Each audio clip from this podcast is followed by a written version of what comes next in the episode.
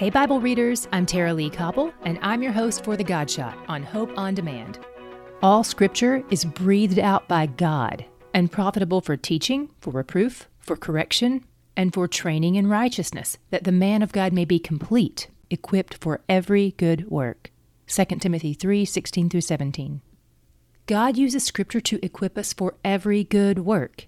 It's the tool he uses to make us complete, as only he can do. As he speaks to us, he guides us and corrects us by revealing himself to us. Scripture isn't a list to accomplish, it's a person to know. Have you read the Bible? All of it? Did you know you can read all of it in a year in just 12 minutes a day on average? This is totally doable. If you're a slow reader, there are even apps and websites that will read it to you.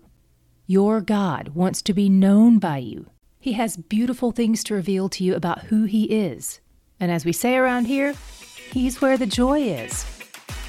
To hear more of The Godshot and other great podcasts, go to hopeondemand.com.